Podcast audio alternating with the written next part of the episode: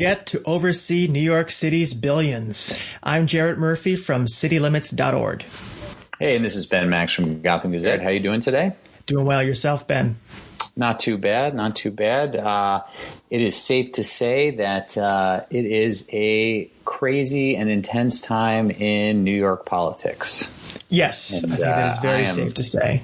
I'm riding the wave, uh, but also fairly overwhelmed by all that's going on and all that we have to uh, cover and, and, dive into. I'm enjoying it, but it's also there's just a tremendous amount going on.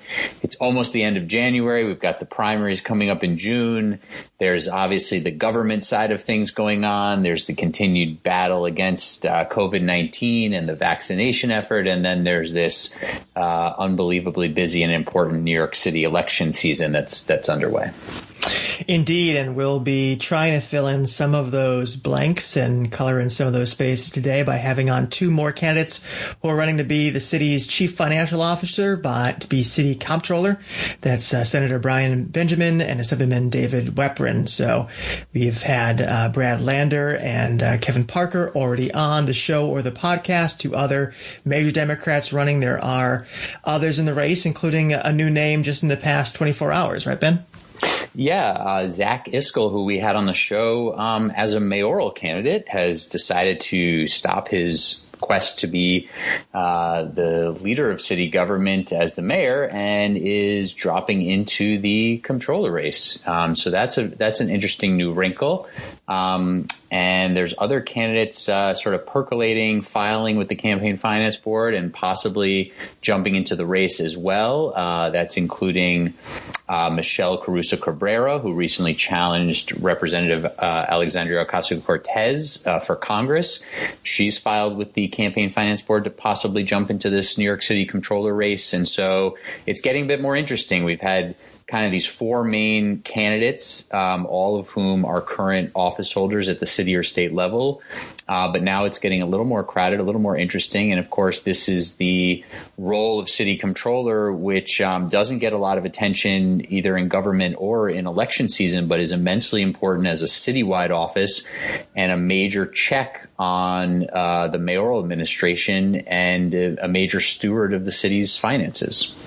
Yeah, it's a major office, incredibly important uh, place with real substantive power, and a stepping stone to, if not become mayor, at least run for it. One of our top mayoral candidates this year is Scott Stringer, who has spent the past eight years, or seven years, I should say, as city comptroller. So, yeah, it's a very important post. And yes, we've recently, uh, just in the past hour or so, on citylimits.org, created a new guide to the race, and we did have to add a few names at the last minute with some of these um, kind of late, uh, late arrivals and some of these candidates whom we didn't know very much about and we're starting to learn more about. Um, um, you know, I'm happy we're talking with these candidates for city controller, and folks should definitely find the interviews that we've done with Brad Lander and Kevin Parker in recent weeks.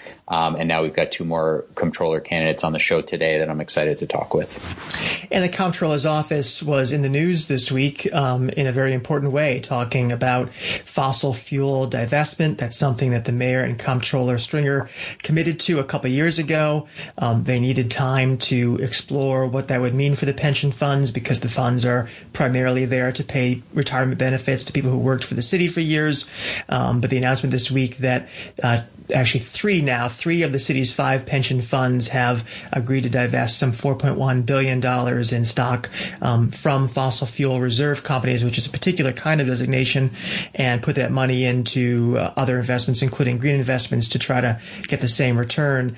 Um, you know, a kind of example of the way that the comptroller through what to the untrained eye seems like a kind of boring set of bureaucratic uh, responsibilities can really weigh in on some pretty substantive policy areas. So that's something that you'll hear all comptroller candidates talk about. One thing that is interesting to see, especially with people in the race like Brad Lander, who is, you know, a noted policy wonk and a guy who's had a lot of hands in a lot of different po- progressive policy dishes, is how people want to use the office kind of beyond the pure financial aspects that come with the job under the New York City Charter, weighing into things like housing and even uh, criminal justice reform. Uh, and that's something that if uh, you'll listen to our previous interviews, we'll be talking with two candidates today. Certainly, if you're looking at those candidates, that's something interesting to see, not just what their ideas are, but how they intend to use the mechanisms of the comptroller's office to achieve them. We've reported on how Comptroller Stringer has proposed a lot of very interesting policy over his years, dozens of ideas. Um, many of them are ideas that he uh, was unable to directly act on himself. Some he was, and some he got uh, the mayor to do. Um, but it's an interesting uh, role for this uh, position to be proposing policy without a lot of direct control over city agencies, uh, but significant financial powers in terms of investment, um, reviewing contracts, the other aspects of the job. Yeah, it's it's very interesting. I mean, I think you know uh, having the city controller put out policy plans is fairly helpful as long as they're doing you know the core responsibilities of the job well. And you know we uh, um, we'll have to pick this conversation up you and I another time, Jarrett, because I'm interested in your take on whether you know this sort of shareholder activism uh, is the right approach and whether divestment from fossil fuel companies is the right approach. You know, there's people like State controller Tom DiNapoli who has recently moved a bit on this, but who has felt like you know you your first priority is the fiduciary responsibility of the pension holders, and then also you know, very often uh, you can make a significant impact as an activist investor by, you know, using your leverage and not necessarily divesting, but but using your shareholder leverage to make change at companies. So, you know, there's a lot of different dynamics here that we'll get into with the city controller candidates, whose opinions, no offense, are more important than yours and mine. Um, and and we'll get you know get their take uh, very soon here from from two candidates for city controller about some of these issues. And so let's bring on our first guest this week. Uh, it is State Senator Brian Benjamin, who is a Democratic candidate for New York City Comptroller. State Senator Benjamin, thanks for joining us here on Max and Murphy. How are you? I'm doing well. Thank you for having me. Uh, thanks for taking the time. So, uh, you're you jumped into this race for city controller. Uh, last time uh, we spoke, you were on this program. It was a little bit uh, before, uh, in the months before things really got going in this election cycle. We were talking about you know the devastation of, of COVID and how to address the state finances and all that. And now, fast forward several months, and uh, we're in the new year here. You're into this race that's fast approaching in June. but tell tell our listeners why you want to be city comptroller. Sure. You know, thank you for having me, first of all. Uh, you know, the first responsibility of the comptroller is to protect the pensions of the retirees. Uh, I'm the only candidate running who has relevant investment management experience to help make sure that our that our pension funds are stable and that we don't provide more resources from the city's budget to help to help uh, contribute to the to the pension fund. Last year it was ten billion dollars, ten billion dollars that was provided in the city contribution. That number is slated to go up because we didn't hit the seven percent uh, hurdle rate that we were supposed to this past year. We, it was at 4.4 percent. We need a comptroller who actually um, has the investment management experience and is qualified to help oversee a $230 billion pension fund. Also, we need a comptroller who can root out waste in the city's budget, and I am the best person qualified to do that as well. I, you know, I'm presently chair of the Budget and Revenues Committee, sit on the Finance Committee in the Senate, uh, have been a community board uh, member in Harlem, chair of the community board, spent years looking at education, public housing, all the key issues that you worry about um, in, in, in my district, they are they are they are here and live and well. I have the background to understand the issues. I have financial that the financial experience to help manage the pension fund, and then I also have the sort of public policy experience to help make sure that we can hold the city accountable, hold the uh, mayor accountable, hold the city council accountable to protect every single dollar. Because as we are coming out of COVID, we have to make sure that every dollar is spent and is focused on outcomes, not just focused on we got something accomplished, whether or not it led to the outcomes we, we, we, we needed. Say a little bit more about what that investment uh, experience was. That was um, you, you, haven't been in the state senate that long. You've had more of a private sector uh, career uh, before moving to the state senate. Say a little bit more though about what that that private sector experience was and how it prepares you for this role?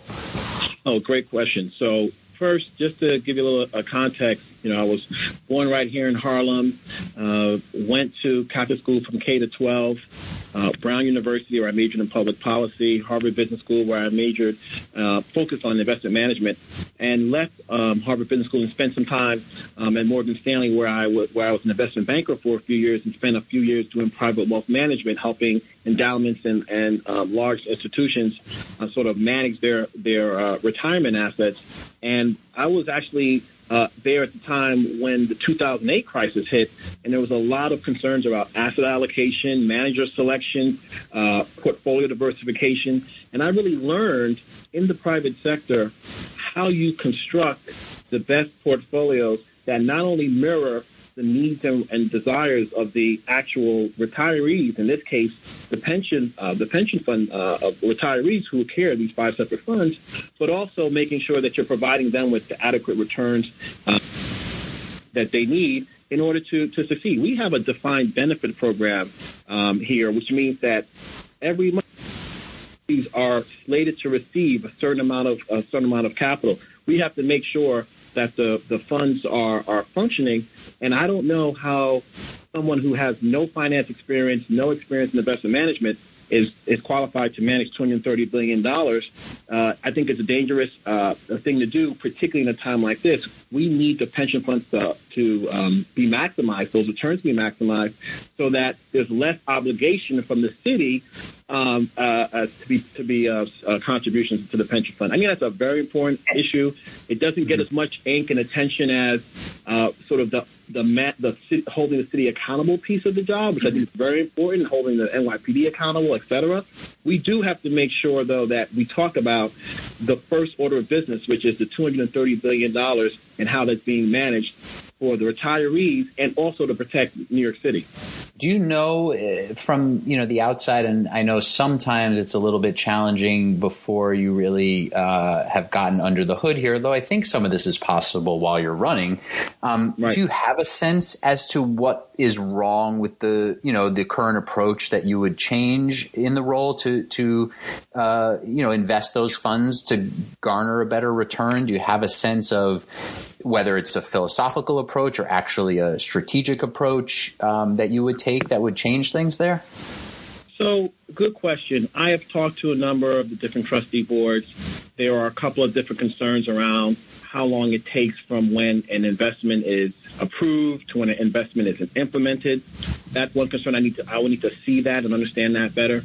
Um, I do think, though, you know, I'm on the board of Brown University, and I spend a lot of time with the investment committee, and Brown University's endowment has had very strong returns year over year for the last 10 years. 12% return over the last 10 years. Last year, 12%. Just a very phenomenal uh, sort of uh, returns. And part of the, the, the, the premise is you want to first talk about sort of asset allocation uh, and how you uh, look at which uh, sort of asset classes are looking to do well over the next year or two or three. It, you, you, almost have to be sort of a generalist about the, about this, as opposed to having a very rigid. This is the sort of asset allocation that we employ, which is 30% equity, this percent fixed income, this percent, this percent. But you do something that's a little more fluid, and then you focus very heavily on manager selection, trying to make sure you get the right people who have unique experiences and skills that can help um, provide outsized returns for the for the um, for the retirees. I think that's an mm-hmm. important piece. But I will say to you, I think there's a second piece to this, which is this is a public pension fund, and you are living in New York City where we have some key crises that we can invest in, which not only create uh, uh, good returns that are uncorrelated with the markets, but provide an important value for society. For example, affordable housing. You know, I used to build affordable housing before becoming a senator in the private sector. These are adequate returns, definitely over seven percent. But if you but if you focus on making sure that we have a strategic plan in New York City where we're building affordable housing for those who need it at the income levels that are required, you will generate a good return for the retirees and provide an important public benefit. We have over 600,000 units of affordable housing that is needed. It's clear. We already know it.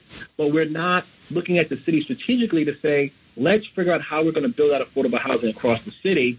And every community has to be involved. No community can say, well, we don't want affordable housing here because we have we have different rules that we're that we're applying to ourselves. And you can also look at permanent supportive housing because we spend over six thousand dollars a month for a family in a, a temporary permanent temporary shelter, over three thousand for an individual. There is no way you can't convince me that we can't figure out a system where there are a number of hotels that have real issues. We can have the controllers' uh, resources, the investment fund, be part of a plan to acquire some of these hotels and, and convert them into permanent supportive housing. That's the kind of thing where you can provide good returns for the for the retirees while dealing with a public service need that's a win-win. And those are the kinds of things that I believe I would look at as comptroller and anyone who would want to be controller should be looking at because we should be trying to figure out how to deal with our public uh, policy uh, needs while at the same time providing adequate returns for for our pensioners. And I'm the only one with, with that experience, and so I think it's mm-hmm. important to, to bring that up. Yeah, no, thank you for, for outlining that. So, so speaking of your personal experience, though, um, you also uh, last summer joined the board of directors of a company, and that's that's caused uh, a little bit of a kerfuffle here in the race. Do you want to explain uh, to to folks what role you took on and why, in your estimation, it's okay to take on a new outside role outside of your your government role? Whether you're a state senator or you're running for city controller, either way, um, you know, why you made that decision and, and why you think that, that that's okay? Sure. So last year I was asked to uh, sit on the board of a special purpose entity that is not that is domiciled out of, of Canada to look at potential uh, acquisitions of companies that are not affiliated with New York. I went into the New York Legislative Ethics Commission. I brought up the, the, the request.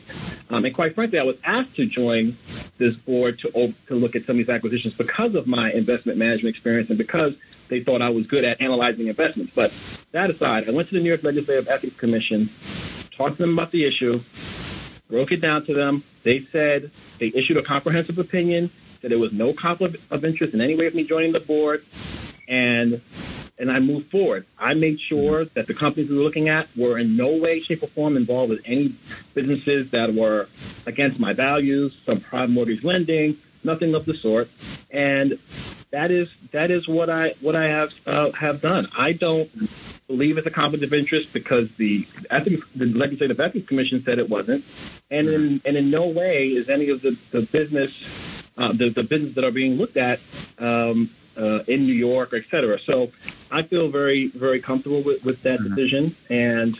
Um, and, and and just your decision to to do it is, is this you know this is um, you know another good experience for you? I mean, you know, sort of why I you know you you outline why they would come to you for some expertise. Why why do it? Oh, so for me at the time, you know, I thought um, and and I still do, you know, analyzing investments, looking at potential opportunities. That's something that I have an experience in. I thought it, it would be a helpful uh, thing for me to sort of we dust that off. I hadn't been obviously in the in the private sector in that capacity in a in a long time, and I thought it would be something that would be a positive experience for me and, and a way for me uh, to to participate uh, in in, um, in this opportunity, and that's why I looked at doing it. And, and knowing that it was not in any way un, uh, unethical, I got the I got the legislative ethics commission's opinion. Right. That's that's why I look to do it. So let's come back to um, you know looking looking ahead to the the role of city controller. Um, you mentioned earlier that one of the most important role uh, you know parts of the job is the audit function, is overseeing uh, city spending. Talk about how you'd approach that part of the job, auditing city agencies, monitoring the city budget. Um, are there things that you would do uh, differently than we've seen previous controllers do? Are there uh, city agencies that you've taken a, a, special interest in that you don't think have either been paid enough interest in, or you, you think there's really a lot of uh, you know sort of waste or, or other problems? How would you approach that oversight function? Thank you very much. You know, one of the things I think uh, I would like to have as part of my legacy is that I audit uh, issues that are of concern and that I turn those audits into um, recommendations that can then be uh, advocated for and then hopefully implemented. And I think uh, there are a couple of places that I really want to focus in on um, on day one. One is I'd like to look at uh, housing and economic development. I feel very strongly, uh, particularly coming out of COVID, uh, we have to look at our public housing. We have to look at, you know, how money is being spent there. And I would like to have an assistant comptroller for housing and economic development who would really kind of look at uh, this conversation across the timeline, working with the the different age, the different um, uh, uh, bureaus uh, across the process. So kind of someone who's like a relationship manager over these topics. I think that is one. Secondly, I like to do uh, a similar thing for education. I really believe that we have to look at education in a in a, in a unique way we are able to educate people in Manhattan and, and, and in certain neighborhoods uh, in, in the wealthier communities, but not able to educate them well in, in, the, in the poor communities and these in the public schools. Why is that? What are the dynamics? I want someone to sort of really oversee that and have us go from audit to uh, implementation um, right across the board. And then I believe very strongly that the New York Police Department has to be uh, looked at very seriously. We need police accountability. It is the, it's one of the biggest issues that are that is that is foot, uh, that we're facing right now. Uh, we are completely concerned about uh, uh, systematic racism, race, racial inequity. You can't have that conversation without talking about the police department. So I want to audit the police department budget and and and root out the waste that is not helping us get to public safety. So I want to have an assistant comptroller for public safety where the where the main agenda is not more law enforcement only for public safety, it is more public safety. And so, whatever the right size of the police department, that should be the case. But we also look at mental health, look at uh, sort of uh, workforce development, small business services, we have to look at, you know, the range of issues that impact public safety, and that's what I'm committed to doing. Do you, do you, have you weighed in? Do you think, um, from your stance uh, at this point, the, you know, the, there was this big question around the size of the NYPD budget. Uh, it's been roughly a six billion dollar operating budget uh, annually, though there's other costs related to uh, benefits, capital costs, uh, settlements. Do you have a, a, stance on what you think the right sized uh, NYPD budget would be? I have a stance that says I believe that the the budget definitely needs to be defunded. Uh, the, what I what I feel like we need to do though is we need to have a thorough audit to be very clear about what needs to be defunded because it's not essential for public safety. And for me, my frustration with the conversation right now is people are just throwing out numbers and no one's starting with the facts that are driving the numbers. So where exactly is the roughly $6 billion? How is that being spent? What is it being spent on? We should have a full auditing of that so that we can then say, okay, wait a second. This part doesn't make sense. That part doesn't make sense. This part doesn't make sense. That part doesn't make sense. And oh, by the way, we should take this part of that part and we should put it someplace else over here. It'll be better spent doing some, something else, or in some cases, instead of you know uh, using law enforcement for mental health uh, related uh, cases, we should have another approach. So I think I think it needs to be an interagency conversation around public safety, mm-hmm. and I don't feel the need to just throw out numbers for political uh, political points. I think it's important for the comptroller, as the chief financial officer of the city, to be the person who lays out all the facts so that at least we can fight over the facts as opposed to fighting over Twitter and talking points and who's who's just sounding more exciting. Uh, this is serious business. There are real people's lives at stake. You know, just the other day in Harlem, we had a situation where a young woman um, almost had her eye bitten out. Uh, so we've got real issues across the city. Those need to be addressed. But at the same time, we don't want situations where we have George Floyd scenarios where people have, where there where there are knees on people's necks, right? So we have to handle all of this as a complicated issue, but that that is why it needs to be handled seriously, and we need to start with the budget. We need to outline, and then we can have serious people have serious conversations around what is necessary and what is not necessary for public safety. That mm-hmm. whatever ends up from that analysis, that's the number I support. Mm-hmm.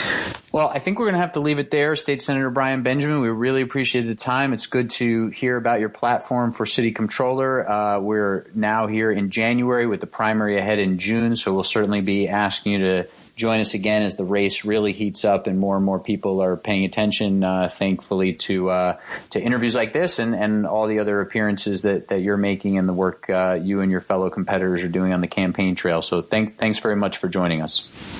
Thank you for your time. I very much appreciate it. All right. Take care. Take care.